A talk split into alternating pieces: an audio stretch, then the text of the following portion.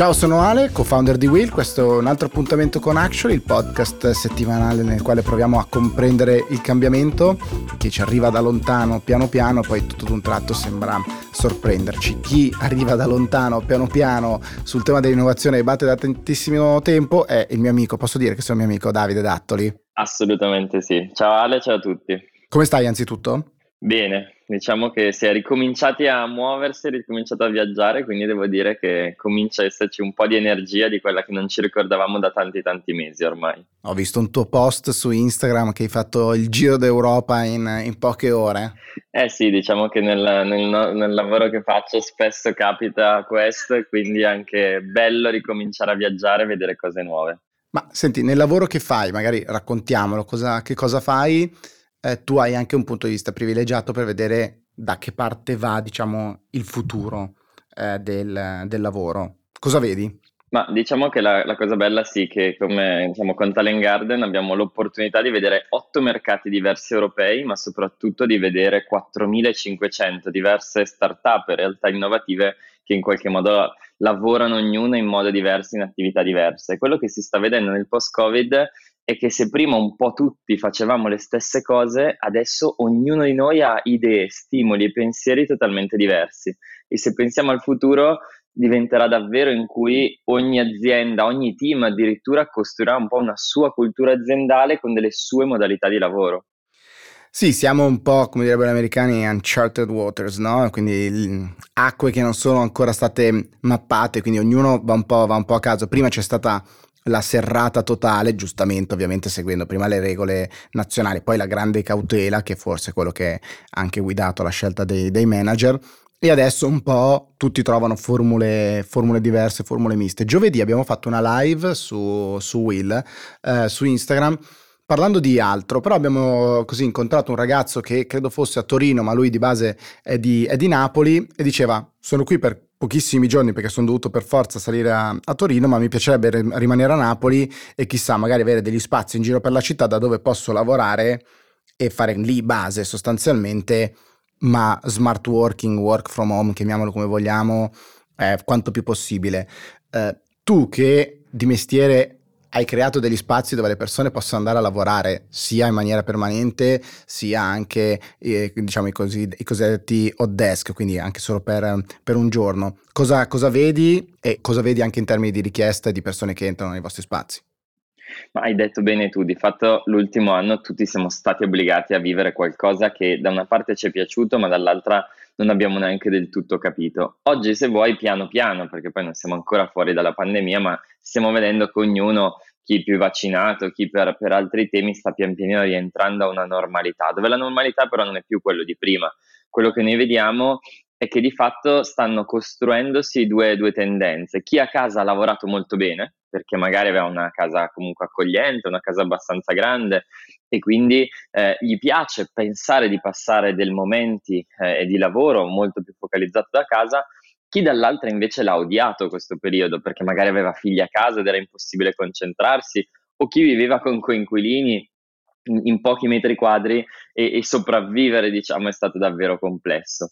In entrambi i casi, però, quello che vediamo è che la voglia di tornare a incontrare, che in queste set- prime settimane di fatto è diventato solo incontrare con un aperitivo, con una cena con gli amici, ma che pian pianino sta tornando anche sul modello lavorativo e quindi il tornare a lavorare insieme eh, sta prendendo sempre più piede. Noi lo vediamo nei nostri campus eh, stanno tornando a essere pieni quasi prima co- di, di, Covid. Noi l'anno scorso abbiamo perso quasi il 40% dei nostri membri a giugno dell'anno scorso, quindi da, da, da, dall'inizio della pandemia a giugno il 40% dei membri usciti, a marzo di quest'anno abbiamo sorpassato il numero di membri che avevamo nel pre-Covid. Perché? Perché le persone hanno ancora più voglia oggi di flessibilità, hanno ancora più voglia di relazione e di movimento, che è quello che citavi tu prima. Eh, noi a Milano abbiamo tre diversi spazi, le persone possono andare nello spazio più vicino a casa, ma sanno che trovano relazioni, trovano connessioni con altre persone. Questo è un valore aggiunto incredibile, soprattutto in un momento in cui eh, hai voglia di tornare a costruire relazioni con i tuoi colleghi, con, con, altre persone da conoscere, perché tanti quest'anno si sono sentiti davvero soli. E, e scusami, di questo totalone che è superiore a prima, la tipologia è la stessa, cioè sono start-up o grandi aziende che si mettono nei vostri spazi o che mettono i vostri spazi a, disposizione di n numero di loro dipendenti oppure sono persone così che passano e dicono ho bisogno di uno spazio per fare una riunione per lavorare un paio di giorni e, e la tipologia è cambiata oppure è sempre la stessa? Vediamo tre tendenze diverse. Uno è le grandi aziende. Le grandi aziende hanno visto questa come un'opportunità per tagliare i costi, quindi chi aveva 10 metri quadri di spazi per i suoi uffici ha tagliato del 50, del 70% i, i propri spazi, ma l'ha vista principalmente eh, come un elemento di risparmio economico e questo lo vedremo secondo me ancora di più nei prossimi mesi. Il secondo trend è le start-up, le start-up che invece stanno ancora più di prima tornando fisicamente perché eh, valutano molto quella eh, diciamo, intesa, quella connessione, quell'energia che si crea tra le persone eh, fisicamente. Questo secondo me è un, è un bellissimo anche tema di cui si parla poco, della diversità di queste due popolazioni. E la terza, che è un target che noi non avevamo che, che, è scoppiato in questi mesi, sono tutti dipendenti delle grandi tech internazionali, Google, Facebook, aziende di questo tipo, che forzati dalle loro aziende a non poter andare in ufficio, hanno deciso di iscriversi ai co-working. Perché? Perché avevano comunque bisogno di quella relazione, di quell'energia che erano abituati ad avere in ufficio, ma che le aziende per policy avevano totalmente bloccato. Sì, ecco, e tra l'altro hai, hai subito fatto il gancio perfetto per, per, per, quello che volevo chiederti dopo, cioè tu sei ovviamente uno dei paladini dell'innovazione in Italia, sei molto legato al tema del, del, tech e le aziende tech secondo me sono un caso interessante da andare a guardare, no? perché appunto Google, Facebook eccetera avevano fatto la serrata totale e adesso pensano di far tornare le persone con un sacco di cose carine nel mezzo. Ricordo c'era stata una riunione, sai, tipo i team meeting di Facebook, in cui uno dei dipendenti aveva detto: eh, ma quando eravamo a San Francisco, a Palo Alto, insomma, avevamo il, il, cibo gratis. Adesso che sono a casa non ce l'ho. Cosa facciamo per questa faccenda? Perché era uno sicuramente dei driver che mi aveva portato a lavorare per Facebook.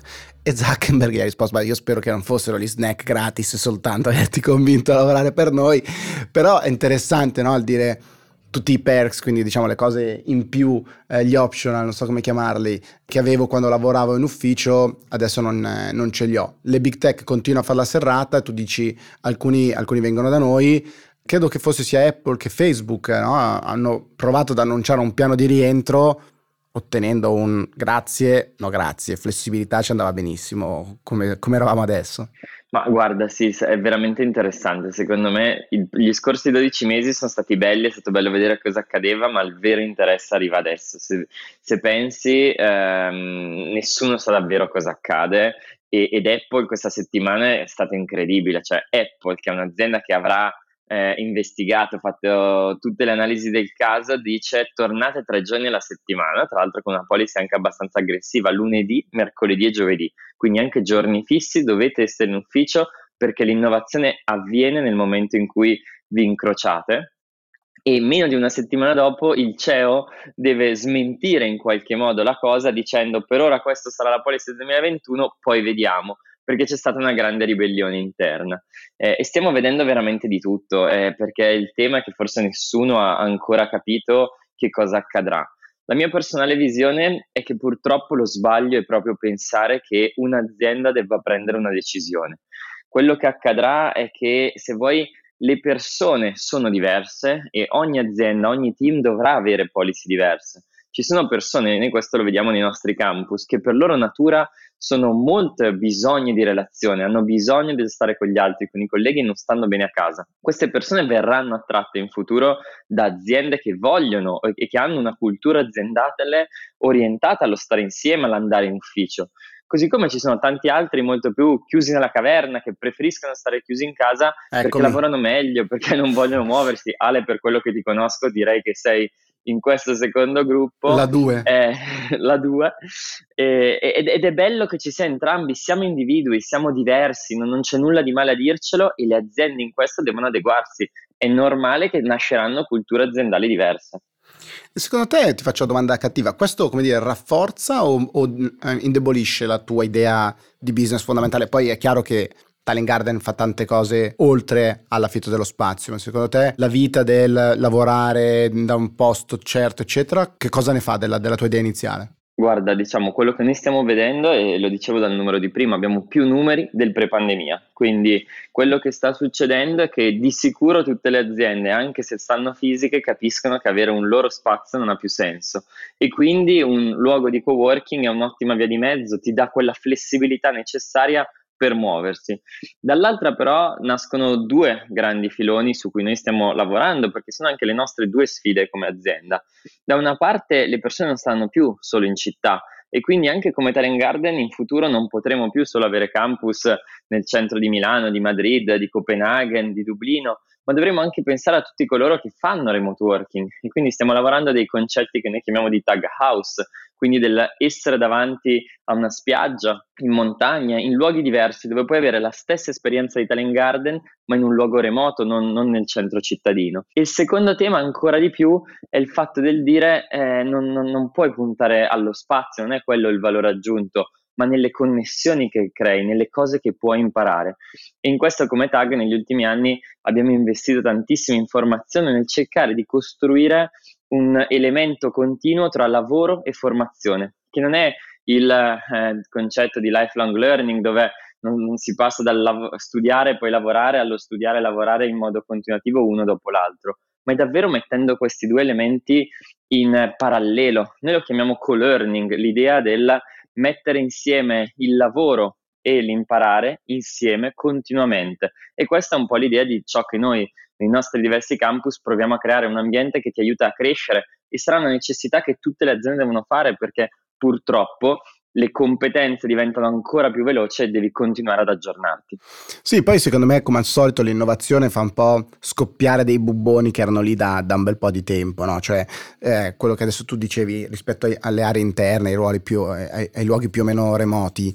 Airbnb oggi dice la gente non sta più andando nelle case, oggi vive nelle case perché prendono le case per più tempo, però il primo di scrivere sarà se c'è wifi oppure no, perché sennò addio eh, remote working ma appunto mi sembra che vengano fuori almeno due aspetti infrastrutturali importanti. No? Quello dei trasporti, penso a un pezzo del team di Will che magari abita Interland milanese, province limitrofe, perché devo fare due ore e mezza di trasporti difficili, complicati, 12.000 cambi, eh, per, chi, per, chi, è pratico di Trenord sa che cosa vuol dire no? fare il pendolare, quando quelle due ore e mezza, magari quelle due ore di spostamento posso utilizzarle per il lavoro. E dall'altra parte invece se decido di fare self-working, anche qui c'era stato un bellissimo eh, dibattito, però poi rischio di non avere magari, o, o comunque di, di, lavorare insomma da, da, diciamo lontano dalle città, rischio di non avere una connessione eh, decente, di, di, non avere i servizi giusti. La cosa che mi stressa di più a me è lavorare dal mare, poi sei sotto l'ombrellone, non ci capisci niente, non vai internet, fa caldo, roba. invece avere un punto di riferimento, come dicevi tu,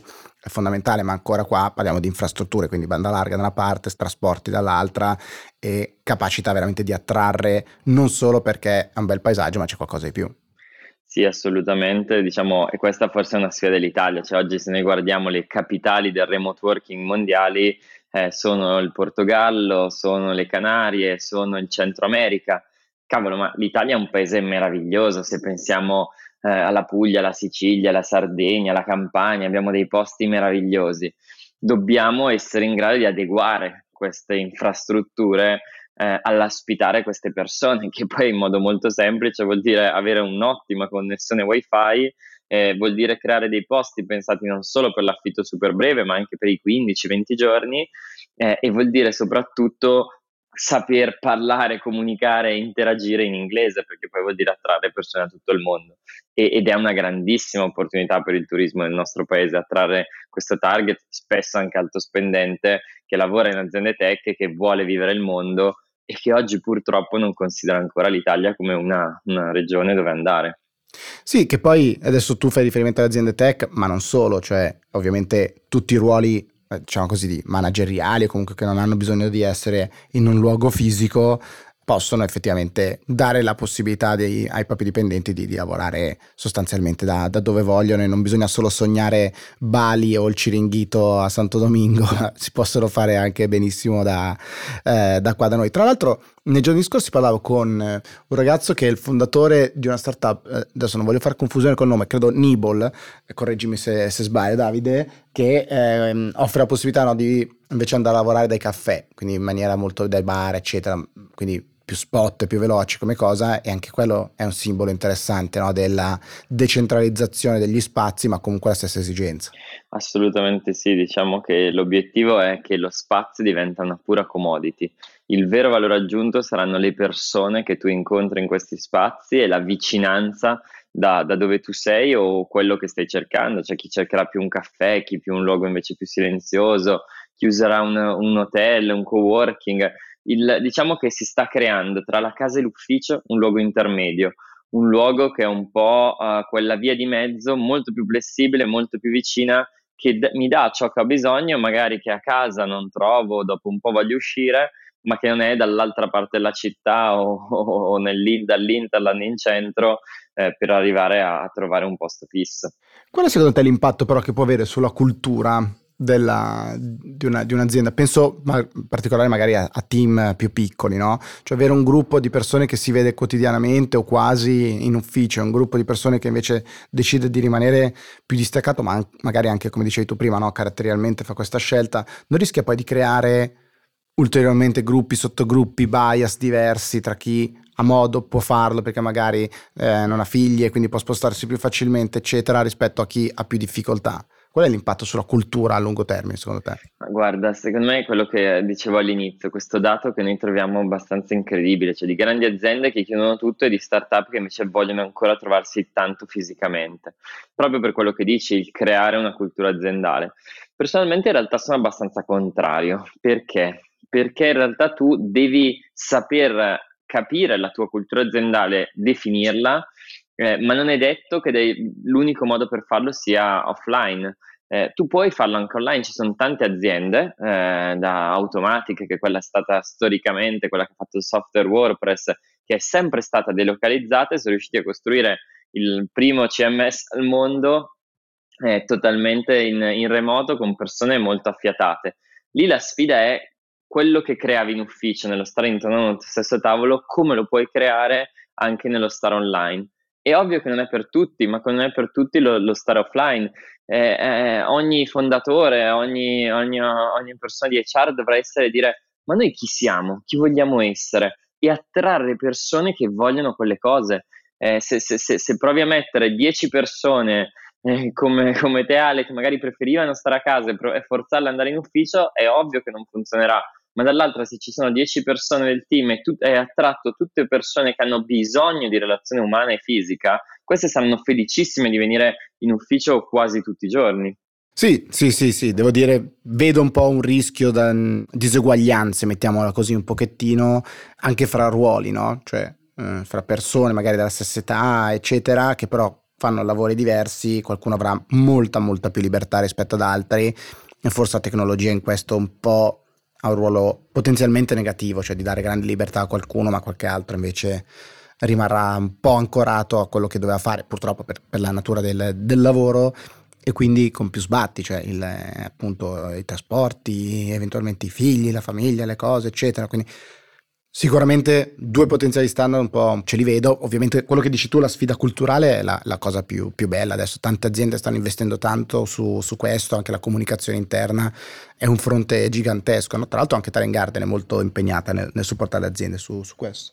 Sì, guarda, noi proprio quello che proviamo a fare è continuare ad analizzare la nostra community di innovatori e trasformare questa in, in regole, quindi le aziende più giovani innovative in qualche modo sono un laboratorio che poi noi utilizziamo per aiutare altre aziende innovative ma anche e soprattutto tante grandi aziende nella trasformazione digitale, non, non, tanto da un punto di vista di tecnologia che non, non serve, ma nell'aiutare a lavorare bene, le, nuovi modi di lavorare, l'investire sulla formazione, anche perché la sfida delle aziende, diciamocelo, saranno sempre meno le persone che lavorano all'interno di un'azienda per tutti i vari temi di automazione, e robotica e co, ma quelle poche saranno ancora più importanti. La sfida è attrarre talenti, ma soprattutto trattenerli. E se non investi su di loro, ogni talento dirà vado nel posto dove sto meglio. Certo, sì, assolutamente, assolutamente. Senti, eh, come tu sai, Will non fa giornalismo, io non sono un giornalista, però ogni tanto mi parte la vena, mi viene voglia di così, dacci una news. Eh, Trend Garden apre un post, che ne so, Fuerteventura o, oppure no? Ah, è di sicuro il sogno, come dicevo prima, oggi stiamo provando a celebrare ancora di più la parte di italianità. E abbiamo annunciato qualche settimana fa con Cassa Depositi e Prestiti l'idea di aprire eh, dei, dei, dei, luoghi proprio nel sud Italia, in luoghi anche un po' diciamo che possono essere da co-living e co-working insieme, queste famose tag house, e quindi ci stiamo lavorando eh, e poi di sicuro le Canarie eh, sono, sono, un luogo che, che, che secondo me può, può, dare tanto, Forteventura in particolare sarebbe molto bello fare qualcosa lì. Va bene, la prossima volta che vado a prendere qualche schiaffone nell'oceano, in caso cerco un talent garden anche, anche a Fuerteventura, tanto ci andiamo insieme, quindi in caso me lo indichi tu. Mi raccomando, sempre eh, un video naturale, non un video eh, di qualcuno che surfa lì per poi dire ho surfato, ho preso onde, perché non ci sono prove certe che Ale davvero surfi, questo lo dico a tutti. non rispondo a queste illazioni, però ti ringrazio per il tuo tempo Davide e grazie mille di essere stato con noi. Grazie a tutti. Ciao, a presto.